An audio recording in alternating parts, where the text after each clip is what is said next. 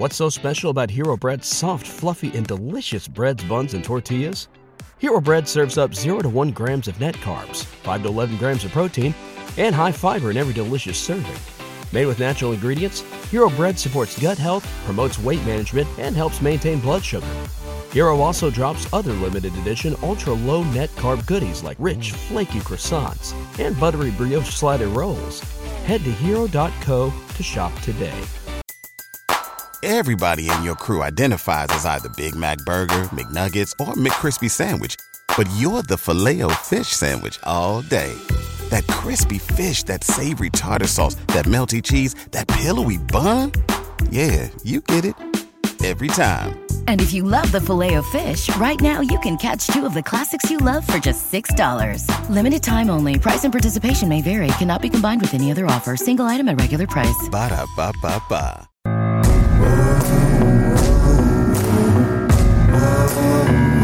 Welcome in to Stacking the Box podcast with Matt Verderame and Sterling Holmes. I am Sterling Holmes. Verderame, how are you?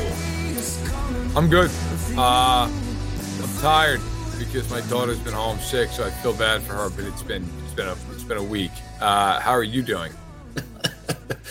I am at my grandparents' house. If you can tell from the suit of armor behind me, this is not my normal setup. I am in a town of 1800 doing this show from a hotspot because my grandpa decided to take the Wi Fi with him to Florida. I know what you're thinking. That's not how it works. I know. I know. So we're going to get through this. We're going to have a lot of fun. Uh, the NFL Sunday, Monday was wild. I'm glad we're here. This is going to help me out. This is going to help me out. Uh, let's go first with Did we just see Statement Sunday in the NFL? Yeah, first, I'm, I'm glad you've been able to join us from the medieval area, or uh, the medieval era of, of, of time. Uh, I appreciate the, the armor you were telling me before we went on that there's like there's there's knights outside the house. Um, there's, there's a lot going on. Um, mm. But uh, you know, listen, from the medieval period to you, happy Thanksgiving. Uh, I yeah, I think it is. I think it was Statement Sunday in, in a way. Um, I think you saw the best teams in the league, at least some of them, showcase why they are such. Um, you know, you saw Dallas after a bad loss in Green Bay go to Minnesota and win by 37 points. You saw the Chiefs handle business against the Chargers in a very Mahomesian way. Uh, you saw Buffalo get off the deck, beat Cleveland. Uh, great against the run. Nick Chubb had 19 rushing yards in the game, and the Bills ran for a ton of yardage. It's something they normally do not do. So, you know, you, you did see some of that, and you saw the Niners on on statement Monday just pound on Arizona. Now, you know, there were some games that, I, I, think were, were less uh, statements and just wins. I mean, the Eagles stuck by the Colts. The Bengals kind of muddled their way through the game against Pittsburgh. Uh, Baltimore barely beat Carolina, but, but Baltimore won. So not every team made a statement, but I thought in particular Dallas, the Niners, the Chiefs, the Bills. Um, I thought they showed why they're the contenders that they are. Does this say more about Dallas than it does the Vikings? Or is this the Vikings just having a one off bad game? We've seen the elite teams this season have bad games Eagles against Washington, Chiefs against the Colts, but nothing right. to the extent of a, was it 40 to 3 drubbing that took place? That was a, that was a killing. That was a, that was a ritualistic killing. But that, that, that said, I think it says something about both of them. Look, the, the Vikings are not what would typically be associated with an eight and one record. Like they are a good team. They're not a great team. I don't think anybody really thinks Minnesota is going to a Super Bowl or winning the Super Bowl. Like Minnesota's fine. Minnesota's going to win the division. Could very well win a playoff game.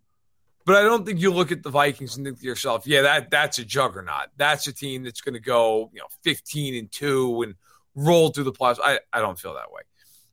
Dallas the, the Cowboys, when they're right and they're focused and they're not taking penalties and they're not turning the ball over and they're not making dumb mistakes, the Cowboys are really talented. Um, maybe a legit threat to get to the Super Bowl out of the NFC. They have a great front. They get a ton of pressure. Uh, Dak, in my eyes, is a top 10 quarterback. Tony Pollard, despite Jerry Jones's insistence on playing Zeke, is a is a great player, or at least a really good one, a, a really dynamic weapon. So I think it showed you what Dallas is capable of. The question with Dallas is can they string that together for three weeks in January? Can they do it three games in a row?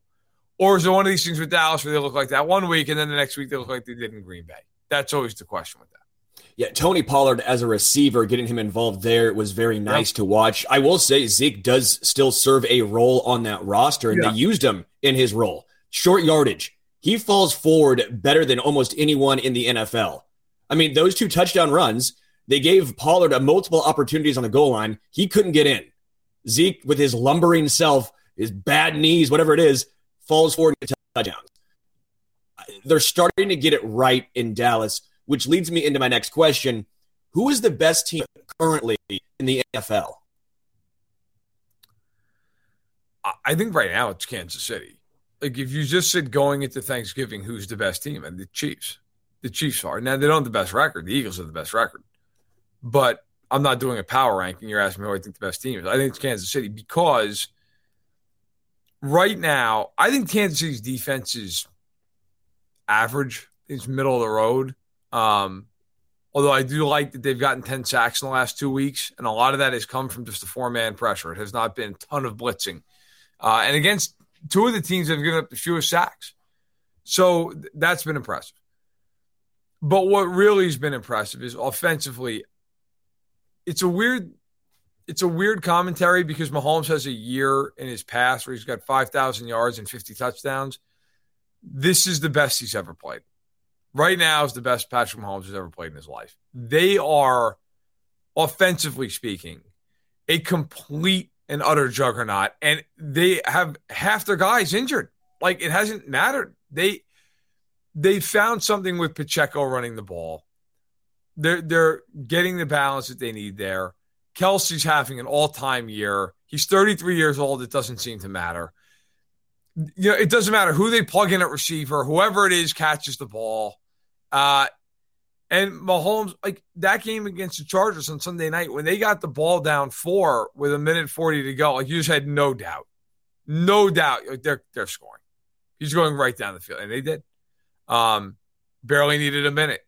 So I think it's them. You could make the case Philly. You could make the case Buffalo. I, I, think right now it's Kansas City. I think right now, at this moment, it's Kansas City. I know Buffalo fans are up in arms saying, well, the Bills beat the Chiefs.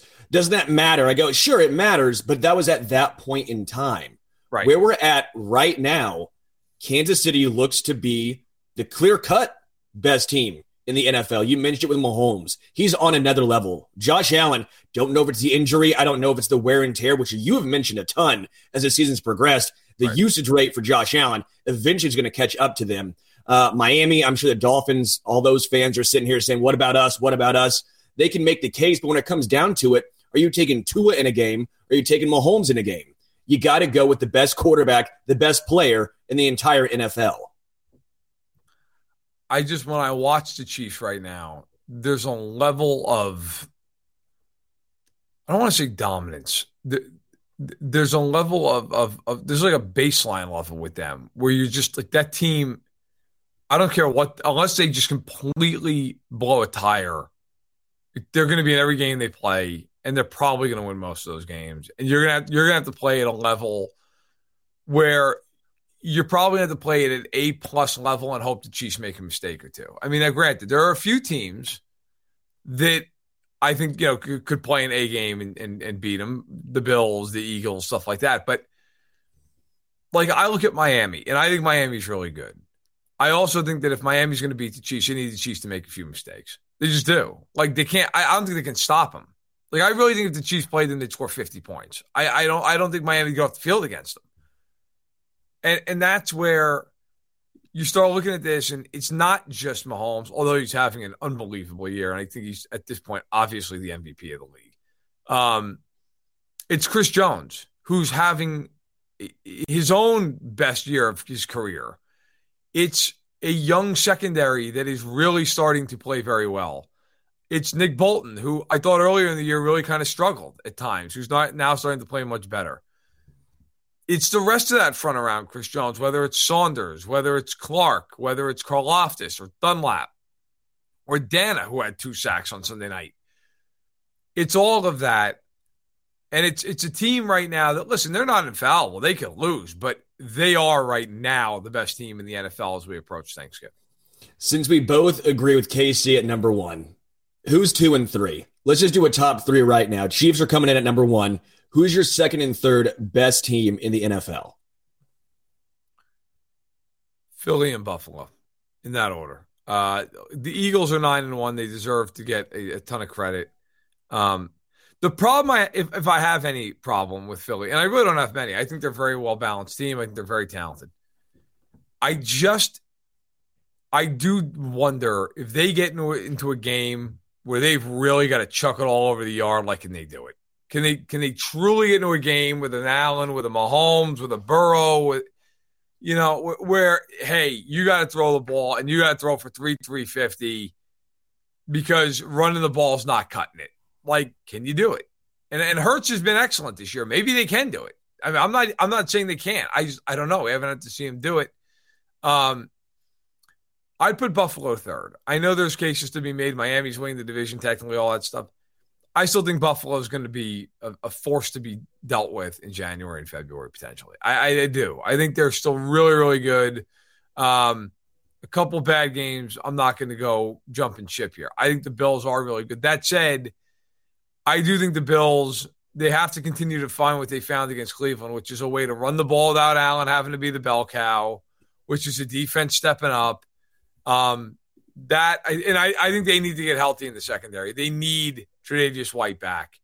They need Poyer to stay on the field because if that's not the case, then I think these other teams, like the Chiefs, like the Bengals, I, I think they can just spread them out and throw the ball all over them, and it becomes a lot harder for Buffalo. Well, that was a big buzzkill because that was exact my top three as well. That was not as fun. I was really hoping you and I could go back and forth. I was going to make the case for Buffalo, make the case for the Eagles, but that was just. It, it feels like a clear cut top three. Miami is still on the outside looking in. I don't know what more they have to do. Maybe tighten it up defensively. Cowboys, I need to see more consistency from the Cowboys blowing a game to, again, the Green Bay Packers and Rodgers. Everyone kept picking them to, to bounce back, and that was going to be their jumping off point. Uh, no, that was not the jumping off point for Rodgers and the Green Bay Packers. So I need to see more consistency from from the Cowboys. I do think it's it's pretty clear it's the Chiefs, Eagles, and Bills with Miami, Dallas, Vikings uh, in that next tier. Uh, let's I, get. I, I put San Francisco in there. Um, you're ready. You're ready to put San Fran. Jimmy G's the, the question mark for me.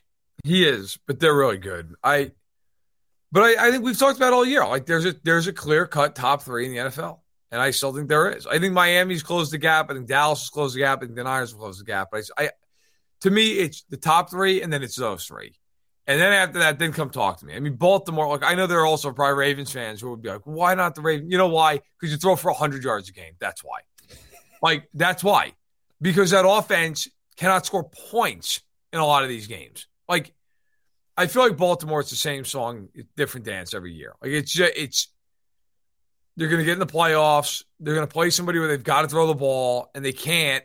And we're going to sit here and have this whole mindless discussion for another offseason about, well, you know, what about Lamar? What about it's like what about him? I mean, he's he's a, he's a terrific player, and honestly, to his credit, I think it's more about the fact they have no receivers. But like, whether it's that or it's him, I mean, the, the bottom line is the bottom line. You know, so I struggle with it with them. Um, when Demarcus Robinson is your best wide receiver, that's not a very deep group. Yeah, like you're just it's just not going to happen. Like they're gonna they're gonna get into a playoff game against Kansas City or Buffalo or Miami or Cincinnati, where like they have to throw the ball and it's it's just it's over it's just not going to happen because they can't do it. What's so special about Hero Bread's soft, fluffy, and delicious breads, buns, and tortillas? These ultra low net carb baked goods contain zero sugar, fewer calories, and more protein than the leading brands, and are high in fiber to support gut health. Shop now at hero.co. Let's look into the future. Number one, should the Jets bench Zach Wilson? Yes, they should have done it yesterday. Yes. Mm. They Did probably you- actually should have done on Sunday. Did you hear the comments post game from Zach Wilson? Asked, Oh, did, did, did you feel like the offense let the defense down? He responded with a no. Yeah, uh, he have 77 passing yards in the game. Uh, look, I ripped into them in my column and on a video on this YouTube channel on Monday. Robert Saleh, that was the most gutless last two minutes of a game I've ever seen coached in my life. Like you're t- you're tied at three. You are playing in a huge game, a very very important game. You need a field goal to win. You need to go 35 yards, something like that, and you have two minutes to do it with timeouts, and you're running the ball into the line because you are so terrified of your quarterback that you're unwilling to try to throw the ball. Look, man, if you're that terrified, then bench his fucking ass. Then sit him down. Because I gotta tell you, if I was a defensive player, I would have been ready to fight somebody on the sideline. Like I've I've sat there and played my ass off and held the Pats to three points all day, so that when you get the ball with an opportunity to win the game and, and send us to a seven and three record and, and, and a split with the Pats and all the rest of it, you run the ball into the line, and then you punt, and like a dope, the guy punts it on a line drive right down the middle of the field, and the guy and, and New England runs it back eighty whatever it was, eighty four yards for a touchdown. But no, I I just think with Saleh, like I'm not letting him off the hook here. It was gutless. Play to win the game or bench him. Like do something. Either get him out of the game and then go try to win, or just let him throw the ball. Now I'll be the first one to say he was awful. He was awful.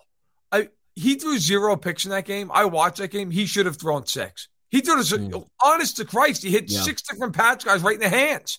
It was unbelievable. If the Pats could have caught the ball defensively, they would have won by 20 points on pick sixes alone. Uh, but it was it was a joke. And then that statement after the game's even worse. I, I think if you're the Jets, you have to, if you're Saleh, you've got to sit there in a quiet moment and say to yourself, I'd like to be here for a long time. That guy is not going to be here for a long time. I've got to hold the locker room, and nobody in that locker room is going to respect me eh, if, if I continue to go down the road with him. So I've got to set him. Whether it's for White or it's for Flacco, it doesn't matter.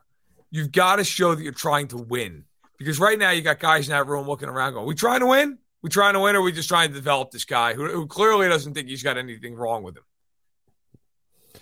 And that's where the frustration has to lie is I understand the Jets predicament of is Zach Wilson going to be the the franchise future quarterback of this organization? No, I understand not. that. No, I, I don't think he is either. But I'm saying that that's that, that's a tough line when you you went into this year thinking it's a rebuilding season and you're at the point that you're at and now you have no idea because you know Joe Flacco in 2022 he's not the guy. Oh, he's brutal. And if you're the Jets, you also understand are you winning a playoff game with Joe Flacco? But for the actual organization, for the players involved, you do have to try and win games. You're not going to win games with Zach Wilson overthrowing dudes 30 yards above their head into the freaking stands on a wide receiver screen. You- You're, it's just not going to happen. Zach Wilson is not that guy. I was honestly okay if Zach Wilson would have taken a lot of credit post game saying, This is on me. I, I bleeped up. But him coming out and saying that, if you put him back in, if you're Robert Saleh and he's there next game starting, you're going to have a riot on your hands, and deservedly so. Yeah, no, you are. It's a joke. It's a clown show. Uh, you've got to think about the other 52 guys in that room. You're trying to go to the playoffs. Like there are guys I'm sure in that in that room that have bonuses in their contract for getting to the playoffs. You have guys who are toward the end of their careers trying to get to the playoffs. Like you can't. You're not developing him. Like I, I know some. You know, you get these teams that are always like, well, you know, we've got to stick with him. No, you don't. He sucks. He sucks. Just be honest with yourselves. That guy's not winning anything. He stinks. Move on. Move on. The sooner the better. Play White, play Flacco. If you don't get to the playoffs with him, fine, at least you tried. Like sitting there with this guy and watching him just just stink up the joint one week after the next is not doing anybody any damn good. Speaking of moving on, let's look into the future. Number two, more likely to make the playoffs, the Commanders or the Chargers? Chargers are a lot of fun, aren't they? Just it's like a carnival ride. I mean, you know, so I'm gonna I'll, I'll give my answer, and then I want to actually kind of dive into something quick with you. I think the answer is actually probably the Chargers because their schedule's a joke the rest of the way, and Washington that division's really tough. Like they got a lot of tough games left. So I'll say the Chargers, although I have no faith in that. I do, like for an example, the Chargers are playing the Cardinals this week, and you know they kill the Cardinals. They're probably going to lose by twenty points. Like it's just that's who they are. Like they'll go out there, like Colt McCoy will light them up and they'll lose, right? And so, but I will say the Chargers because I just think their schedule is such like they have the Cardinals, they have the Broncos, they have the Raiders, they have the Colts. Like, my God, if you can't win those games, it really it's time to have a house cleaning. Um, but while I want to hear your answer on this as well, like, is it time to have a different conversation about Herbert a little bit here, or is it unfair in your eyes? I let me say this: I, I have the Chargers. I think the Chargers are a better team than Washington. You, you mentioned it, the division of uh, who would have thought NFC right. East really difficult. It's going to be hard for Washington. Justin Herbert is a good quarterback only against the Kansas City Chiefs. Lombardi only calls a good game plan against the Kansas City Chiefs. Any other game, it's checked down 14 times to Austin Ekeler. Against Kansas City, though, Mike Williams is prime Randy Moss, Calvin Johnson, throw him the rock. I don't understand why they only seemingly have a good game plan against good teams. Every other team, it's let's check down. Can't trust Justin Herbert. He's Matt Schaub. Yeah. Justin Herbert's a good quarterback. He is just not on the same page with Joe Lombardi. Those two together bring out the worst in each other. Justin Herbert's not Josh Allen. He's not Patrick Mahomes, but he's in that next tier down. I think he's more talented than Tua Tagovailoa. If, if that's the more case you want to make. Yes. I, I mean, he might be as talented as Joe Burrow. But he's more talented than Burrow. I, I would agree. But my point is th- the injuries have piled up the offensive game plan is not there. They bring out the worst in each other. You know, the reason I say this though is at some point, like, does he have to start winning some games here? Like, I mean, it, and I know there's an argument of, hey, he drove him down the field. Like, they did score and they did take the lead late. And that's a valid argument, and I'll hear it. But my my argument would be with this you know, and I and I I will say I go on this radio show in Miami every Wednesday, um, and uh, the, the, host Orlando is a great guy. We go back and forth every week because he he's an unabashed Dolphins fan, and he's always like, I would have Tua over Herbert because Tua actually wins games, and Herbert never wins games. And we argue because I always say, look, I think Herbert's a better player, but like Tua does win. You know, fair enough. I'm not a big like believer in that all the time. I think there's a lot of shades to gray. The point is I'm coming around on, on, this with him a little bit in the one in one regard, not so much the Tua to Herbert thing because I, I think that's kind of just like a made up argument, but I do think there is an argument here. Like the Chargers were up 17-13 and had the ball inside the five yard line at the end of the first half, and they were getting the ball coming out of the second half. They can't they can't punch it in. They kick a field goal. Then they get the ball. They do nothing. They punt the ball. Chiefs get it, get a field goal. They're still up by four with the ball. Can't do anything. Get one first down, they punt again. They just like they have so many opportunities and they can never finish. Like they can, just can never find a way. Now, granted, at the end, he made an unbelievable throw on third and whatever it was, 17 18 to Allen. Okay. So I still am a big believer in Herbert, but I do think we are getting a little bit to a point of like, can you ever just win the game? Can you ever just find a way to do that? And everybody who says, well, what about late in the game? Okay, what about the entire second half of the game where you just can't do jack all day, all night? Like, at some point, it's on you, man. Like, you got to do something here. Now, it's I don't think it's all on him because I think their coaching stinks or defense stinks. Okay, he's been asked to do a ton, but I do think it's fair to start looking at him and going, if you're going to be that guy, top five in the league, you got to be that guy. Like you got to win games. Like those, you're top five in the league. You're in the playoffs every year. Mm-hmm. They're never in the playoffs. And I think at some point, like it does at least somewhat fall at his feet. you could always make the case that Keenan Allen's been injured a lot. You can make the case that Mike Williams played one quarter in that game, then he got hurt.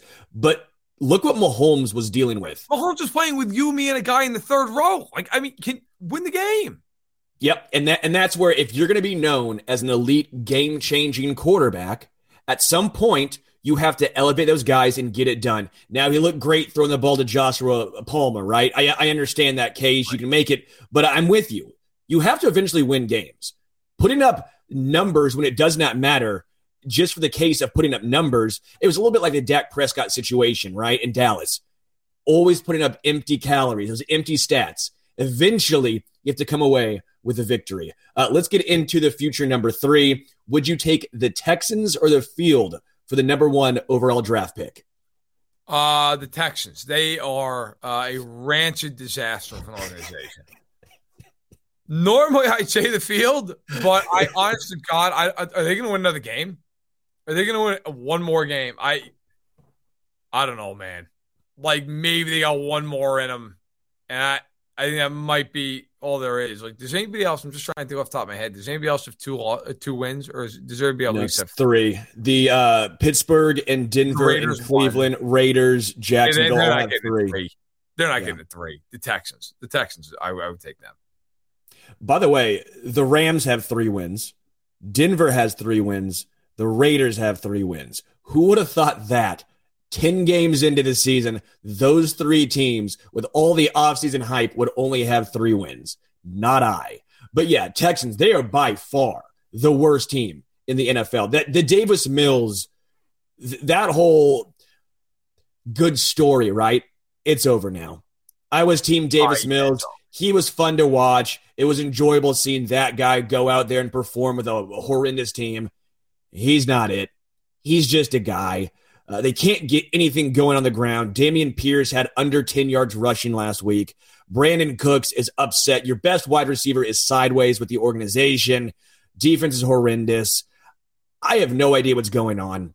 They're tanking, and I don't think the future looks bright.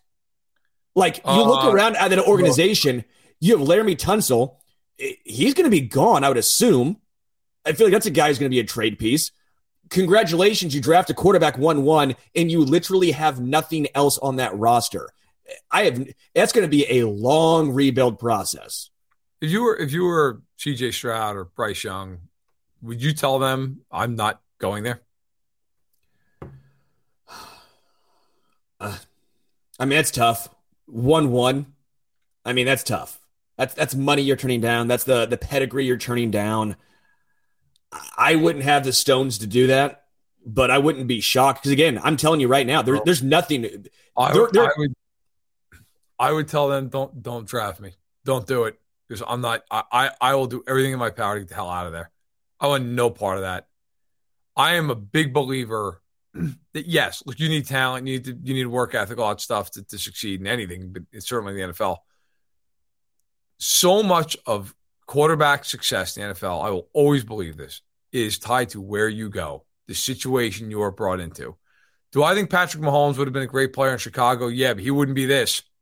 This this was the Camelot for him.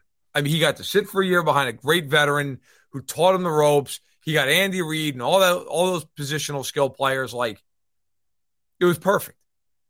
I, would he have done that if he went to Chicago or Jacksonville? I mean, look, he'd probably be a lot like the guy. You know, all, all these stats, like they don't win.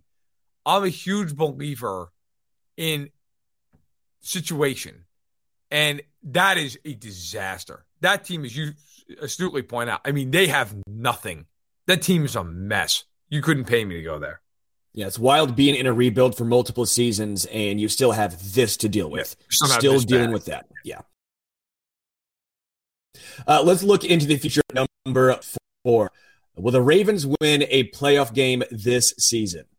So I talked about my my doubts with them earlier. That all said, I actually think they will win a playoff game because they're going to be at home. I think in the first weekend. I, look, they're going to win that division. Cincinnati's a game back. Um, they play each other week 18 in Cincinnati. The Ravens won the first matchup. The problem for Cincinnati is Cincinnati is the toughest schedule remaining in football, and the Ravens are the easiest. I just think the Ravens are going to find their way to win that division. And I would give them a game. I think they'll win a game in the playoffs. The problem is, I do not think they're going to win multiple games because I do not think they can throw the ball. And you look at them; they're seven and three. They might run the table. I mean, they don't play anybody the rest of the year until they get to Cincinnati. But I just, I do not believe in them offensively. I don't. And I, you know, maybe they prove me wrong. And if they do, I'll, I'll throw all the flowers at their feet, man. But I, I just, I think they can win a playoff game, but I think that's probably about it. It all comes down to who they play. I know that's a cop out answer, but it's true. I mean, if you look at it right now, they'd be playing the Buffalo Bills, right? Yeah. Yeah. They're not beating the Bills. No, they're not. I mean, and, and that's what it comes down to is I don't think they beat Miami. I don't think they beat the Bills. Okay. If they beat New England, sure. They could beat Cincinnati, sure. The Jets or the Chargers. But if they get either Miami or if they get the Buffalo Bills, good luck. We don't think the Chiefs are getting off that one spot, at least as of now. Two spot for sure seems to be either Miami or Buffalo, depending on how that goes down, right? And then the three seed, you think it could be Baltimore? I think Baltimore could be the one seed if the Chiefs slip up, man. Like Baltimore, have you looked at their schedule? I've The schedule's, the schedule's ridiculous. Like, I mean, I'll pull it up and read it to the audience real quick, dude. It is it is ridiculous that team schedule. Um, so here here's Baltimore the rest of the way. Okay, let me let me get this here. The Ravens starting obviously this week at Jacksonville, home to Denver, at Pittsburgh, at Cleveland, home to Atlanta, home to Pittsburgh, at Cincinnati. I mean, dude, they, I mean, if they even are like remotely alive mentally for these games, maybe at Cleveland with Watson there, I was like somewhat difficult. Maybe they're going to kill these teams. Pittsburgh twice, Atlanta, uh, Jacksonville, Denver. Like, Baltimore could be the one. I don't think Baltimore will be the one, but I think it could be. I think they could definitely be a two seed. Um, I think they'll win a game, and they'll, I, or at least they could win a game, depending, as you said, and you're right upon the Yeah. matchup. Um, look, let's let's bring in Heisler, who's uh who's hotter than a firecracker right now as far as uh, his, his picture going here. What uh what's going on, Heisler? How you getting ready for Thanksgiving? You excited? Of course, it's uh, an opportunity to uh, have my phone in one hand, my two kids beating the crap out of each other in the other hand, while also simultaneously trying to bet and um, avoid the the Thanksgiving sleepies with with too much food and uh, uh, maybe partake in, in a couple of adult beverages as well. Very excited for uh, for Thanksgiving. By the way, you, you said hotter than a firecracker. I, overall, guys, uh, we can we continue to do very well here on this uh, on this wonderful little show. Uh, but we had our first losing week last week, going two and three, but still 22, 12 and one against the spread here in the first 11 weeks of the season. So I'll take it. Um, and, and Sterling, I, I think, is this a game where you're going to go ahead and, and do your victory lap? Um, I'm trying to remember. Was it um, you were there was one game I knew that you were on that uh, Verder and I, Verderame and I went against you. Was it? Uh, No, it was Dallas, Minnesota. Yeah, yeah. Congratulations, oh, you guys oh, won. Oh, never mind. Never mind then. Uh, Yeah, congrats. well, But way, way to just rub that one in. Way to rub that one I in. honestly came in you know, ready to give you your props. I was not trying to be a douchebag. Yeah, been ready to give me my props. Yeah, what game did you pick? The one where the team got blown out 40 to 3? Yeah, congrats, asshole. Well done. Yeah, you, you, I want you tonight when you're sitting down at the nights at the round table. I want you thinking about that. Um, but by the way, Heisler, do you like you got kids? Obviously, I, I, as do I. Do you try to parent your kids on Thanksgiving, or do you just let like the extended family handle that as they're running around just just threatening each other's lives? So that's a really good question. This will be the first Thanksgiving where where both kids have been mobile per se. Yeah. You know, I, I have a almost two year old and uh, a three and a half year old. They're exactly 21 months apart. So last time, you know, the the youngest one was just you kind of had to, to hold him or you just kind of plop him on the ground and he couldn't really go anywhere. No. Now it's going to be a, a different scenario. So I, I I know for sure any sort of TV limits are, are not going to be in play because we'll probably put on the the Macy's Day Parade, hope that they're entertained by that. The oldest one really likes to to help cook. So that could be, you know, some sort of form of entertainment for a little bit away from football. Sure. Um, so I, I think kind of the rules go out the window. I, I think the lone rule is, just don't beat the don't beat the hell out of your brother. Try not to make each other cry and, and don't grab the dog's tail when you're chasing her around. You see, I, I I'm a big believer in like we go to my wife's families and, and they have a big family and they're all really like that Midwestern communal spirit, you know. And like and back home, they would have just opened the door and let the kids run outside, shut the door, locked it, and called it an afternoon. Uh, you know, hope somebody picked them up and brought them to a fire station. But in, out here, everybody's go, oh great, it's the kids, you know. Like there you go, here you have fun. I'm gonna go drink. I I can't take it anymore. Have fun, guys. Um yeah, and by the way, TV limits. You have to listen, man. If I walked in on Thanksgiving and, and my kids were watching like blood sport, I'm like, that's fine. Enjoy it. Have a nice time. there you go. What do you guys? What, what are the kids watching? Saw two. That's all right. You know, but put on Saw three if they like it. You, know, put on the trilogy. It's, it's a marathon. A Thanksgiving that's right. hey, marathon kids, for the children. What's this? Somebody's going to take a bone saw to the leg. Hey, gather around, kids. I, whatever it takes. I, you know, whatever gives I me mean, some damn peace and quiet. What what a great setup for then when you're watching somebody carve the turkey a little bit later on. You sharpen right. the knife, and the kids just they turn ghostly white. That's right. You know, it's funny. Thing that's a that's great. My my, uh, my dad's father, he always used to. He had like the electric carving knife you always doing like when dinner was going to, you know, just like zip right through that thing. Oh God, that's great though. That's that's yeah, you're right. That would that scare the hell out of kids. Yeah, I ought to do it. Um, maybe in a couple of years. You know, she, maybe she's only five. It's a little young, but yeah, she's seven. You know, so you got to grow up at some point. Um, Chevy Chase in the vacation movies with the chainsaw, like oh god, those movies, man, they're they're awesome. Those movies are so funny. Yeah, um, Oh, by the way, somebody asked you. Uh, Chris Albright asked, did, did you get those uh, Taylor Swift tickets, or did Ticketmaster kill you? Uh they both happened. I had both Ticketmaster go down. I don't think I'm able. So we were talking last week on the show that I was like in the waiting room for yes. a couple hours.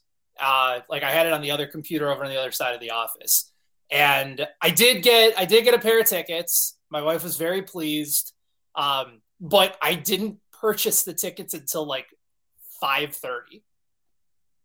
Like mm. I, we were in the waiting that's, room. That's a long queue. wait, man. Yeah, I mean, like it was. It was fortunately like I was working. I like had it on the other screen, so when I finally got the call in, I was like, oh, all right. And then I purchased them, and then it kept kicking me out, and then tried to buy them again. Kept, like the, the whole thing was just an absolute nightmare. And by the way, like Ticketmaster didn't even have the worst week when it comes to that. Did you guys see that people were buying tickets in Qatar to go to the World Cup and the World Cup ticket app wasn't even working?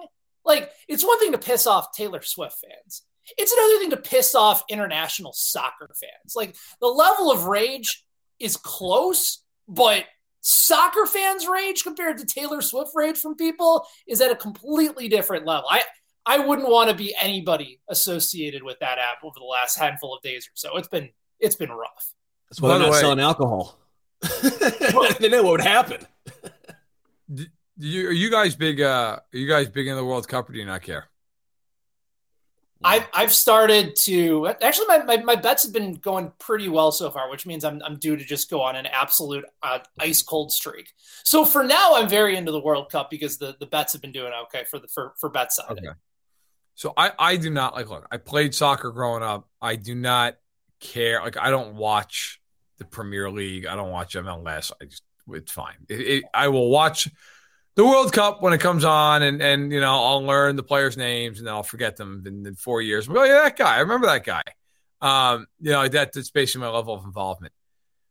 I turn on the United States game against Wales on Monday, and I'm thinking to myself, probably incorrectly, probably if, if you're a soccer fan listening to this, like look, understand that I don't know much about soccer. So like don't don't be like indignate in nature like the soccer guy. Like, oh, you don't, yeah, like just breathe. But I'm watching this game. I'm thinking to myself, like the United States is how many how many people in the country? I mean, the, the population's what now? Like 300 million, something like that. Like 365. Okay, Wales has like 74 people, and I'm watching this thing, thinking to myself, like if we don't beat Wales, th- this is about as bad as it gets. And of course, because we're the United States in men's soccer, we we have a draw. Um, and I love afterwards. The only thing I really will say, I, I truly enjoy about soccer when air sport, the commentators just rip the crap out of the team. Like Landon Donovan's killing them. Alexi Lalas is killing them. Like there's there's no holding back at all. Like they're just murdering the officials for how bad they were in the game. Like you never see that in another sport. Like American sports, it's always like, oh, well, you know, you just got to go out there and play a little harder and all these cliches. And, and, and these guys are like, they sucked. Second half of the game, like, I can get down with that. But I cannot get down with these guys who, like, they get like a cleat mark to the ankle. You would think there needs to be an amputation on the field. Like, writhing in pain, screaming.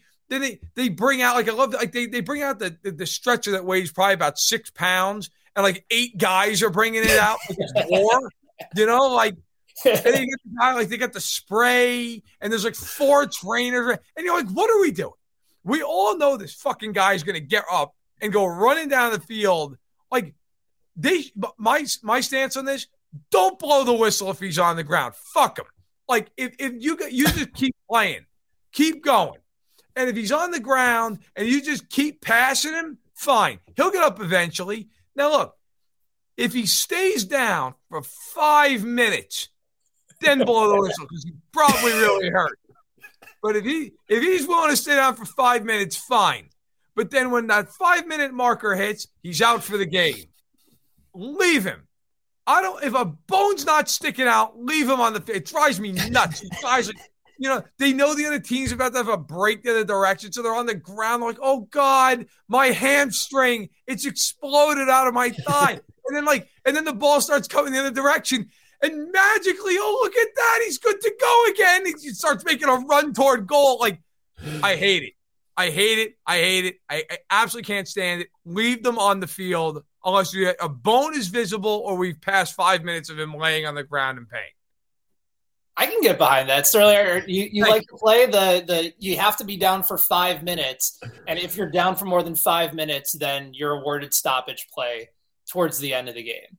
Oh, I'm in. I'm in. This, this sounds like the best, the only soccer I might watch. This is outstanding. Let's think about the think about the strategic implications of this. Like it's a tie with a draw. I'm sorry, with like four minutes to go in the second half. Okay, and some some asshole gets slide tackled and he's not really hurt, but he's down, right? It's one of those like f- clearly like a fake injury, but now he's on the ground. And they're trying to like they're trying to draw like attention to it, but the, the officials like no no no five minutes five minutes right. So now like like the other team's like buzzing around goal, and now you know like his own teammates are gonna be get up you son of a bitch get up get down like we we're, we're in trouble you know. And, and then like the announcers are like, it's been three minutes and 57 seconds. Can they hold on? You know, the, the power play style, like yeah. bottom left corner of the screen. Unbelievable. Like Bobby's been down for four minutes and 12 seconds, but they can't hold him off. Like, oh, the, the theater would be unbelievable, right? Like, oh, I'm, I'm so, I'm here for it. It would make the sport so much better. I also appreciate how nobody knows when the fuck the game ends except for the official. Like, they're like, it's seven minutes of stoppage time, but that doesn't actually mean it's going to end at 97 even. Like, because then like so, somebody else goes down during stoppage time. And so there's just chaos. It's like, this could be it. Nobody knows. Like, it's like, watch. Could you imagine if you're watching like an NBA playoffs game and you had no idea? Like somebody's frantically coming down the court with his, like, with, with no time on the actual. Do we hold the ball? Do we hold like, it? like, what do we do? Do we go for broke? Like you, nobody has any idea what the hell's happening. Like, welcome to the World Cup, folks. Enjoy it. Awesome, awesome sport. The more that you think about it, like I hadn't really considered that aspect of stoppage time. The general idea that like the sport that's like has the most concern for bribery within the context of FIFA. Yeah. Like, hey, you know what we're gonna do? We know they have millions upon millions of dollars riding on every single game. But you know what we're going to do? We're going to let the one guy on the field determine when the game ends. And we're not going to tell anybody else. Right. It's I Yeah, I might have to start rethinking about betting on soccer now, purely for that reason. You you know, hundred percent. There's some official from like, you know, whatever. Oh, yeah, we'll just even we'll use our own country. This way, I'm not accused of any kind of uh, nefarious thought. You know, there's like some American official. We're playing, and and we're like we're we're like tied with Iran or something, and the official's like, United States is on a run. I'm not blowing the whistle. We're gonna let it play out, boys. And then like Iran has like a two on one the other direction. They're like, that's it, that's it, game. You know, like it, it's uh, it's unbelievable.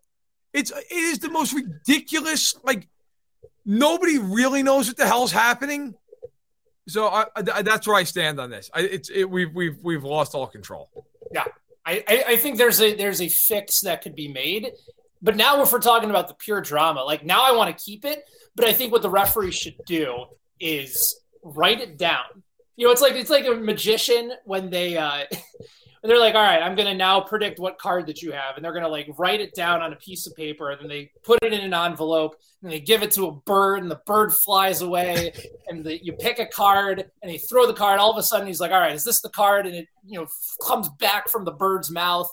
That's, I mean, that, that that's a play there. Is, is Maisie a soccer fan? Maisie, do you like soccer? You do. Did you play soccer? Yep. You get a trophy? Yeah, you got a trophy, right? Mm-hmm. Who was your coach? Me. Yeah. yeah, we had a fun time. We had a fun time. Somehow I, I, I survived. For, for oh. anybody uh, that uh, wants a, an understanding of what that's like, go rent the movie Kicking and Screaming with Will Ferrell. that's right. That's right. All right, you. Verderame as a coach would be fun, scary, disheartening, all nice. about throwing elbows. Somehow in soccer, you, you really got to get your elbows involved. Uh, go for the kneecaps, I believe. We uh, anyone, with, hey, anyone without shin guards, give a good kick to. We started out, you know, team. It was a little bit of a struggle at first, four and five year old division, co-ed. So you know, first like everybody's it's like magnet soccer. You know, you got to break that tendency. But I'll tell you what, by the end of the year, we were kicking ass. We went five nothing, six nothing. We were taking. That's right. It was. It was me and my buddy who. It was great. He he'd show up. He's, he's a he's a great guy. I won't say his name because he's a teacher, but he's a teacher, and he, but he's like everything like you would never think of as a teacher. Like just like I, I mean, really, I mean, very nice and like a really really smart guy, but like just the kind of guy who like would love to just sit down and, like pound beers and he's like, yeah, whatever, let the kids go, like do whatever the hell they want. His his son was also on the team, um, but uh, yeah, we had we had fun. We had a good time is is the four and five year old division? I know that that I've gone in like all sorts of directions here, but is that still amoeba soccer where it's just twenty kids all in the same area yeah. of the field? Yeah, basically yes. And then like three kids are like picking flowers, and another kid's crying for reasons that don't make sense. And you know, like yeah, like like amazing. I remember like for like the first three quarters of the year, I'm like, "What's your favorite part of soccer?" She's like, "Snack." Okay. and then, and then as the year went on, like she so Orange slices on, and, uh, and granola bars. Yeah, that was the yeah, early on in the season. She was like scared to get into the mix and kick the ball. She was one of the small kids, and her her favorite thing in life is well, she calls it frozen ice cream, but like frozen yogurt, and she loves McDonald's, right? And you have to like ration McDonald's because you try to be a responsible parent. So I was getting annoyed with her because I'm like, man, you just kick the ball. Like, she really can actually play. Like she's pretty yeah. good, but like she's just she gets nervous about the crowd of the people around it. So finally, I just I pulled her to the side. I'm like, Maisie, you go in there, you kick the ball by a McDonald's. Maisie proceeds without any hesitation, runs in there and just kicks the crap out of this one kid. Like kicks him three times in the shin, and then just rolls the ball out of the group. You're like, there we go. All right. Like, so that you know what? I like to point out that's coaching. You understand what motivates the individual, and then you use that as a tool to win a game. It's it's like it's, it's like your, your daughter your daughter became the the MJ meme. She's like, I took that personally. She did. She literally didn't even say anything. She looked at me and was like, all right. And then went in there and just started wailing on some kids' shins. So it worked out. All right. We have derailed. We've talked about soccer for 20 minutes. Um, oh, so Chris Albright asked me, did you go crazy at school, Verderame, about the, the, the snow pants from last week? Uh, which I, Ben, you weren't here for. I don't think you you had left at that point. Um, so, for people who are unaware, real quick, cliff notes of this. Uh, last Tuesday, sent Maisie to school. We got like a quarter inch of snow. We got like a dusting of snow. It was melting as it was hitting the ground. I sent Maisie to school with a winter jacket, gloves, hat, whatever. School sends out an email, not just to me, but like all like an all parents list. You know, um, listen, if you didn't bring snow pants and snow boots for the kids, they're going to have to watch the other kids play from the sidewalk. And I had a adverse reaction to that uh, to that email. I was not pleased with that. I was like, "What are we doing? This is insane." So I said on the on the podcast, I'm like, if I'm going to go to that school and if I find out they made Maisie watch these other kids play, they're about to have a very bad day because I'm going to go berserk. Well, as it turns out, the school's soft and nobody went outside and played. Because it was so cold, so they kept everybody inside. So I didn't go berserk. So I'm like, well, fair is fair. At least everybody did the same thing. But let me tell you something right now. You're asking kids to wear snow pants in a quarter inch of snow if she falls down in it face first, she's not going to fucking drown. Like there's no snow. like what? What are we doing? I'm not. We've we've lost our way as a society. We really have. Like, what do you care? She's wearing snow pants. It's a quarter inch of snow. It's, if that, by the way, it might not even have been that. So that to answer everybody's question, that that's what happened. They they kept everybody inside because it's weak because everybody's gone weak with all this stuff. Oh God, is is Bobby? Is he? He's going to get pneumonia. It's 52 degrees outside, and he's not wearing a parka. Everybody's got to stay in now. Nonsense. But that's what yeah. happened. So I sent her with snow pants and boots to keep it to school. So I don't have to listen to this shit that, oh God, there's did somebody see a snowflake? Everybody inside, kids. Like it's a tornado. So that, that's where we are with this. Verderame sent her with her black coffee and her pack of Marlboro Reds. What more does she need? I mean, come on. You know, you joke. We in, in, in high school, we were allowed to leave school to, to go get lunch. And there was a spot where like they literally designated for the kids to go smoke. Like you could you went across the street, it was right near this one this one light post, and you went over there and teachers and kids smoked together. Like it was fine. School spirit. Now, hey, hey, listen. It's fine. You got a bum to smoke something. Now I, now, I don't smoke. I didn't smoke. But I'll tell you right now, if I was going to smoke, you damn well better believe it would have been with the gym teacher. Okay? hung out. We would have ta- we would have talked about life. We would we would have sat there and smoked a lung dart. Okay? And now everybody's like, oh, no, you can't do that. You can't, oh, God forbid. No, like, I'm not for smoking. Stay away from the smoke, kids. Okay. But I'm all for personal responsibility. You take care of you. Don't worry about what everybody else is doing in the world. You take care of you. If my kid wants to go and play in the snow in shorts and a t-shirt, and damn it, I'm okay with it. I send them with shorts and a t-shirt. I'll worry about them getting hypothermia. You worry about you. School's getting way too involved these days, guys. I've had enough. So Ben, what are your bets? right, yeah. Between between the milk and the hypothermia, like I, I'd love to be a fly on the wall.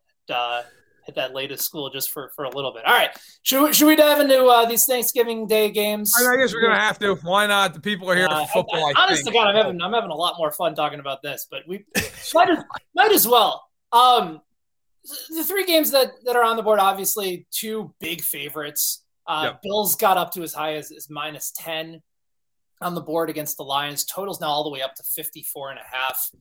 Oh, God. Like, it's Buffalo's going to have it feel like a like a like a home game, considering that they were there literally last week and, and started to turn things on in the second half. Yep. I do you buy here, here's where I think that the real question comes in. We know Buffalo's tendencies to to cover in games when they do, they destroy you. Their margin of victory still this year is, is the highest in the NFL. Uh, their margin of victory is 10.7 points per game. Okay. But they're only 5 4 and 1 against the spread. Uh, Lions, after uh, going through a pretty rough stretch, uh, losing 50 years. 50 years. I was, I was referring to the 0 5 mark against the spread. Um, but that also is in also in consideration here as well. They have since won their last three games against the spread, and the total has gone over in three of their last four games. So the offense is back to waking up. They scored 31 points in their last two games. I, I don't count it against Chicago. That's a terrible defense. Uh, but scoring 31 on the road against the Giants was was eye opening here. as far as this game goes, hard for me to, to fade Buffalo here, even with the Lions starting to play a little bit more confident, starting to uh, feel themselves a little bit. That's kind of sort of been the edge that they've missing. And Jamaal Williams, three touchdown game last week. He now leads the NFL, I believe, in rushing touchdowns this year. Swift looks to be healthy. Um, I, I, I'm not honest to God, guys. I'm not really sure how I want to play this one. I don't like Bills if it gets all the way up to 10, but you know, it, I might kind of sit on the on the fence here and, and wait for Buffalo in the second half, knowing that they just have too much firepower, and ultimately the defense is starting to make some more adjustments. So my play is likely just going to be sit on this game, hope that it's relatively close, and then take Buffalo at a better number in the second half. But uh, if I'm forced to take a game right now, I'll, I'll probably lean Buffalo nine and a half just because of how fast they can score. And I'm not necessarily buying that the Lions' defensive turnaround is going to hold up against a team like Buffalo. Yeah, I think the Bills. I, I would take the Bills in this game. I just don't think Detroit can stop them. You know, I, I think it's one of these. Because the Bills might score 38 points, man. I, I just the over is enticing. Although I always worry about like Jared Goff and an over. Like you just like, is he to do it? Is he to is he to score 10 points today? I don't know. Who the hell knows? Like they scored 31 against the Giants, and Jared Goff did absolutely nothing the entire game. So I mean, take that into consideration. I'm with you. I like the Bills to cover. I know it's a big number, but I, I like them to cover the spread. Yeah, I like the Bills in the over. I mean, Buffalo, you mentioned it. They're going to put up 40 plus points. It comes down to can Jared Goff put up 15? He might not be able to, but Jamaal Williams can. Oh boy. Jamaal Williams, D'Andre Swift, Amon-Ra, St. Brown, they have some weapons over there. I like the over more than anything. The nine and a half, you're right. That is a large number, especially with the ability of the Lions to run the ball. And let's say the Bills' deficiency of typically stopping the run. But I like this. I like the over in this one for sure. Road favorites, by the way, in, in Thanksgiving Day games over the last several years. I, I, don't have the exact number in front of me, but I believe in the last 14 of them, they've gone 10 and 4 against the spread. I'll, I'll confirm that as we go throughout the show, but uh, another trend that very much uh, is in favor of Buffalo here. All right, so that's the early game. You got the Giants and the Cowboys at nine and a half, total of 44 and a half this feels like it's too much of an inflated line from last week for Dallas. You, yes, the team that was minus one and a half, minus two, and that was clearly the right side against the Vikings that were were due for some serious regression. We talked about it on the show last week. Um, I I like the Giants here, and I, I should have waited a little bit because I, I, jumped on them maybe a bit too early. I got them at eight and a half. I thought that was a good number. They're now up to, to nine and a half. Giants aren't as bad as what we saw from them last week at home against Detroit. Daniel Jones, historically, over the course of his career, has been a much more profitable quarterback on the road as opposed to at home. Um, and for as good of a defense as the Cowboys have, you can still neutralize it if Saquon Barkley has a big game, which big stage, big opportunity, bounce back spot for him. I, I, I like the Giants to hang around here. Maybe Dallas ultimately pulls away and, and, and they cover, but the Giants are one of those teams too, especially with how good they've been in the fourth quarter throughout most of the season. Uh, it was part of the reason that I jumped on them live in the previous game. Didn't end up working out, mm. but I, I, do think the Giants keep this one less than, than nine and a half. I, I think this ends up being a, a, Cowboys win, maybe by a touchdown by the time things are all said and done. So give me the Giants at plus nine and a half here. Totally agree. I think the line's way too high. I think it's way too high. It's a reaction. No, Vegas knows they can bait the public because the public always plays the Cowboys and the Cowboys just won 40 to 3. So it's it's this classic overreaction to both sides, right? The Giants looked bad, the Cowboys look good. I'm I'm a big believer in that whole action of like divisional games are always tight games, or at least or I shouldn't say always, but more often than not, they're tight games because these teams know each other so well. I think it will be a tight game. I don't think the Giants win. I do think it's just a one score game. So I, am with you. I think I think Dallas. The, the other side of it too is you always have to think like even if Dallas is winning by two touchdowns, like all you need is a garbage time on the backside of it, right? I mean, so yeah, I, I, like the Giants to cover. That's too big of a number for me. Yeah, I agree. All the same things you guys have said, and also I'm done going for what I think, and I'm just going to listen to you guys because I chose the Vikings, and I no longer get a say. That's true. Yeah.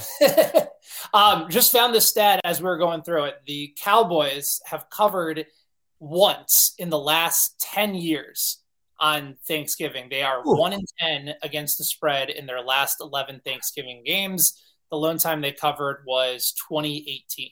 So, so you're saying they're due? I, it's, it's not what I'm saying. Literally, the, the complete opposite of, of what I'm saying. Um, no, they're they're going to get over bet like they are right now. I'm like I said, I, I'm on the Giants at plus eight and a half. I might even just go ahead and, and make the bet again at, at, nine and a half. This is far too high of a number. Uh, I'll, I'll, go ahead and take New York. And even if the public comes in a little bit more, like then what? You get the Giants at plus 10, even better.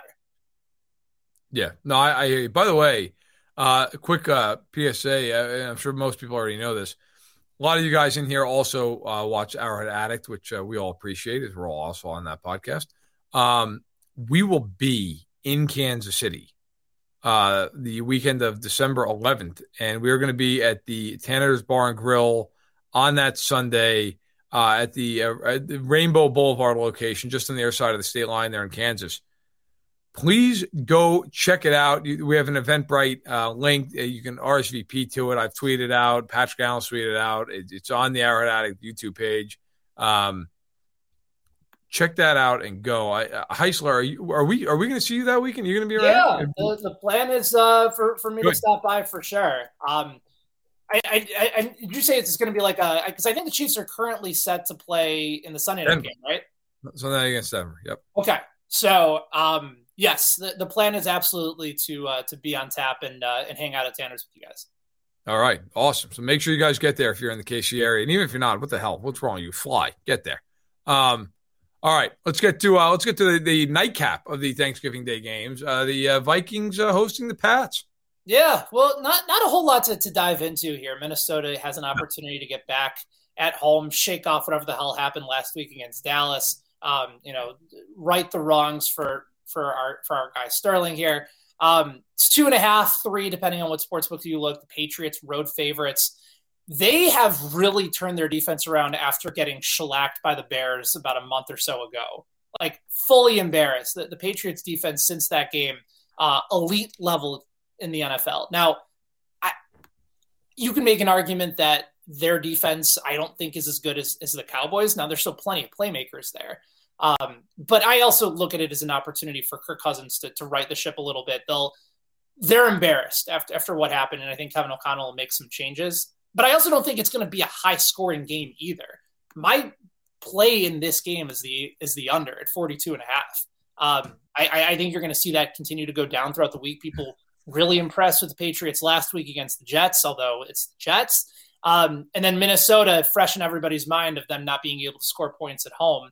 I also think that's a mistake. So um, before it goes down past 41 and a half or so, I like the the under here at 42 and a half uh, in the nightcap. So nice, boring, low scoring game uh, as we're all recovering from whatever we've just you know, ingested and, and, put into our bodies from earlier that day. Yes, I've eaten 2,500 calories of starch. Uh, I I think Minnesota is going to cover this. Why are they only laying two and a half points in this game? I know they got killed by Dallas. I get it. Like New England's not good. New England's not a good football team. I know everybody's like, well, they beat the Jets. The Jets stink. I, I, I don't care that the Jets are six and four. The Jets have no quarterback. They're good defensively. They have no quarterback. Minnesota is going to win this game by a field goal or more. I, I will be very surprised if they don't. I, I and, I, and I'm not saying I'm even like a huge believer in Minnesota. They're better than New England. Give me Minnesota. Yeah, at home too. I, I know it's prime time. Kirk Cousins in prime time. Scary it's scary, but you have to believe they beat New England. We went into this year saying New England's roster is horrendous. Bill Belichick's done a great job with that team. The defense is legitimately good, but yes. they can't score points. We're acting like the Patriots did a great job against this New York Jets defense. Again, the Jets defense is good. They scored three points and a punt return. How are they going to score against Minnesota? I like Minnesota in this game. I like your play of the under. I think it's a smart one there, Ben. But I'm going back and rolling with Minnesota. I'm an idiot. It's my third week in a row. I've I've been betting Minnesota. I'm one and one. Yeah. Make me two and one, iced most, out Kirk. Most weeks that people have been betting Minnesota this year, uh, at least on the money line, they, they've covered. They haven't been a good uh, spread team this year. It's kind of like the opposite of, um, you know, a few that's like Detroit last year was one of those teams that won three games, but ended up going, I think, 10 and six against the spread or no, uh, 11 and six against the spread, 17 game season now. So it's called a good right. team. So we've gone we've gone through the Thanksgiving Day plays. Get to best bets for Week 12. Uh, two of them we've already covered. We like the Giants uh, to cover against the Cowboys this week. We also like the under between uh, New England and Minnesota, although I know that uh, Sterling and, and, and Verderame are on the, the Vikings at home to cover as well. Rest of the week, 12 games. I like the Ravens. This is my uh, my first bet of the week that I sent uh, that you could uh, hopefully you guys read over in, in Verderame's Monday morning column. Ravens minus three and a half at Jacksonville. Uh, weird shit can happen in Duval County. I get it, but Baltimore is one of those teams that consistently um, under Lamar Jackson, under John Harbaugh, have just been a better covering team on the road. They just play more comfortably away from home. And I, I haven't really been able to, to, figure out why. Got a wake up call last week and, and, barely surviving against a terrible Carolina Panthers team. So I like them to cover the three and a half, uh, cover the hook uh, on the road against Jacksonville. Another, actually, I think all three of these teams I, I, I like on the road this week. I like Bucks minus three at Cleveland. Tampa's finally starting to get healthy defensively. Um, they're starting to see a little bit more Rachaad White in the offense. That's looked better as far as a run game that's been inconsistent. Their wide receivers are starting to be healthy, and Brady's getting a little bit more time in the pocket. Uh, and then the Bengals taking a money line on the road. Another opportunity to fade Tennessee, which has not been profitable, considering that the Titans have been the, the hottest team in the NFL covering the spread. But again, a, a team that I do think is is going to regress soon. Um, they're still dealing with it with concerns and injuries in their in their pass rush. That's the yep. biggest area of weakness for Cincinnati. Um, and even with all the turnovers, uh, Burrow still found a way to win. I, I just don't think that's going to be as much of an issue this week in Tennessee. And then the one last one I would say, um, I missed the the under on Chicago and New York. I still think you can take it at 39 and a half because I don't think Justin Fields is going to play. But once the sports books come out and give you team totals for the game, hammer the Bears under on their team total. Like if it's Trevor Siemian against that Jets defense this week, oh, I, I, heard my buddy Danny Parkins say on his show in Chicago, like if I give you the option of saying the Bears are going to score, score zero or three points, like which one are you taking? There's no other option. Take the under on the team total there. I, I cannot for the life of me figure out how they're going to score anything. That's a great defense in New York. And depending on what they decide to do, whether it's Flacco, Mike White, or, or Zach Wilson, um, they're going to shut down the Bears, especially if, if, Fields doesn't play. And honestly, they shouldn't play him. They should get him healthy and ready to go. By the way, I think that's how the Bears score is Zach Wilson throwing like a trio of pick sixes. Um, that might be how it happens. It, it could be. Yeah. If, if listen, if the Bears team total goes that way because of two pick sixes from that defense, um, then I'll I'll eat as much crow as humanly possible. But it's not going to come from the offense. Fair enough. Hey, listen, have a great Thanksgiving. Enjoy it with your two mobile children now who can who can raise hell. Um, good luck. Uh, happy Thanksgiving to you and yours, man. And we'll uh, we'll we'll talk uh, next week. All right, fellas. Happy Thanksgiving. Enjoy the day. And uh, for anybody that's uh, going to be out at that uh, Arrowhead Addict meetup uh, in mid December, uh, looking forward to seeing you guys. Looking forward to seeing uh, all of you that are, that are hanging out with us. That should be a lot of fun. Absolutely. Hey, thanks a lot, man. And uh, everybody make sure to check out all of Ben's work at Betsided and all the Betsided uh, work as well from others. So uh, the YouTube channel, fansided.com slash Betsided, the Betsided Twitter account, all of it. Check it out. Be there. All right, Ben, thanks a lot, man. Take care. See you later. All right. It's that time. What's going on in your life other than the fact that you've you've teleported back to 1408 or whatever the hell, whenever the medieval era was? let me just talk about the most Midwest trip down here. All right. So we're, we're in KC, driving down to southern Indiana, 30 minutes north of Louisville. And on the way down, Santa Claus, Indiana, we see signs for it. Who stopped at Santa Claus, Indiana? Jay Cutler's birthplace, by the way. Tiny town, and it's Christmas year round. I shit you not there's just this massive store. It's called Christmas Lane, Christmas Boulevard, Santa Claus Avenue. It's incredible. We went into this Christmas store. It was a family from Houston going to St. Louis. They went from Houston wow. to Santa Claus, Indiana, and then to St. Louis. And I'm just sitting here with these tiny little ornaments because I think it's funny to find the most gaudy ornaments possible, like the most just just disgusting ornament you can possibly find. That's what I give out every year to my parents. Just the most funny one. You're like, it's like Santa Claus on like riding a shrimp or something like that. Something hilarious. Went there, got Cracker Barrel. Now I'm, I'm here in the middle of nowhere. As one does in Santa Claus, Indiana. Town. Uh, well, now I'm in Henryville, Indiana, town of 1800, and the birthplace of Colonel Sanders, baby. Colonel wow. Sanders is a liar. It's not KFC. It's Southern Indiana FC. He's a liar. Seems like KFC was the right decision there, though. Yeah. Can't blame Seems him. Like KFC probably had a little bit more panache to it. Um, although, can I, yeah, I'll throw out a hot take. KFC, it's not good. No. No. So, um, oh, my, my daughter is uh, approaching me. Hold on a second. Honey, two minutes and I'm all set, okay? Well, okay. she wants the only neighbors I have where I'm at right now are horses. So if she wants to go take a look at the neighbors, tell her to feel free. Yeah, well, I, well, she's looking for lunch. It's fair enough. It's uh, it's noon, so you got to get rolling. Hey, I will be brief so I can get this poor kid lunch. Um, Lucas in the chat says the Devils are overrated. It's become a joke between the two of us at this point. The Devils last night, they won again. The Devils have not lost in a month. This is becoming insane. I don't know what to do with this anymore. They've won 13 games in a row. It is it is now the longest tied for the longest streak in their history, and in the longest streak in NHL history is 17 games.